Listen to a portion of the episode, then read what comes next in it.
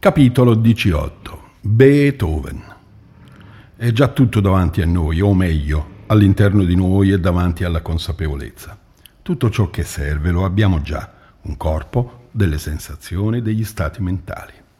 Questa volta però sappiamo anche come comporle insieme, affinché siano proprio loro a lastricare il sentiero che si dispiega di fronte a noi adesso. Abbiamo studiato nei manuali gli elenchi delle qualità del cuore e dei fattori mentali necessari per il risveglio e soprattutto queste qualità e questi fattori li abbiamo riconosciuti con la pratica nei movimenti della vita privi di dukkha. Abbiamo anche studiato gli impedimenti, le catene, le impurità che intralciano la liberazione e tutte queste condizioni le abbiamo riconosciute nelle situazioni in cui nella vita c'è dukkha. Abbiamo visto tutto questo nei respiri, nei gesti, nelle posture, nelle attività del corpo, persino nei suoi elementi costitutivi.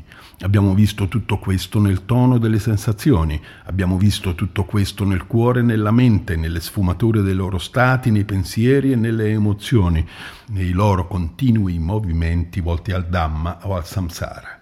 Abbiamo imparato con l'esperienza diretta a vedere tutto questo come processo correlato osservando il sorgere di quelle condizioni che sembra solo una filastrocca, ricordate, si aggregano e influenzano a vicenda.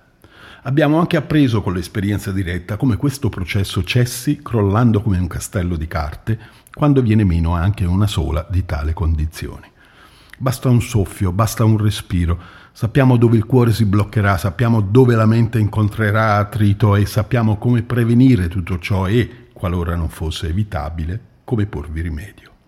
Siamo pronti. Davanti alla consapevolezza c'è tutto ciò che ci serve. Se serve la quiete la sappiamo ritrovare in un respiro, in un aspetto del corpo, in una sensazione o in uno stato mentale. Sappiamo mettere in primo piano gli aspetti della nostra attuale esperienza che si riconnettono alla quiete, dando così alla quiete la possibilità di manifestarsi.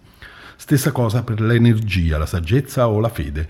Sappiamo cosa ci serve e sappiamo come rintracciarla in noi e darle spazio. Abbiamo appreso come fare spazio mediante la consapevolezza e come riempire quello spazio con la qualità del cuore e i fattori mentali che comporranno il sentiero. A scuola ci insegnano che a un certo punto della sua vita Ludwig von Beethoven diventò sordo e nonostante tutto continuò a comporre.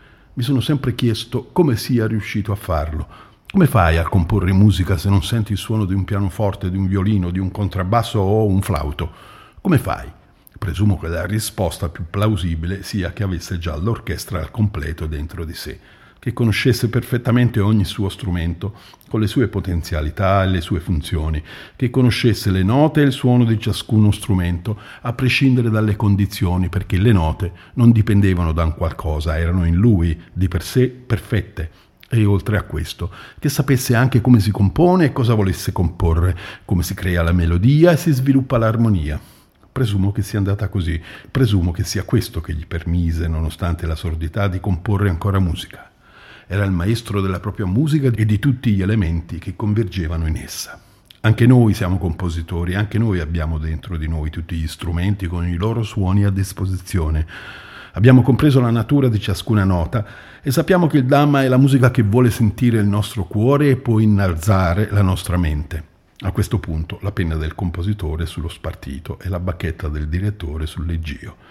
Le note riempiono il pentagramma davanti a noi e di fronte a noi ecco gli orchestrali. Vedete tutto ciò, sentite tutto ciò, ascoltate. Inizia con un respiro accompagnato dalla presenza mentale. A loro si unisce la quiete, l'energia la sostiene, irrompe la fede, sorge in una pausa la saggezza e musica nel silenzio.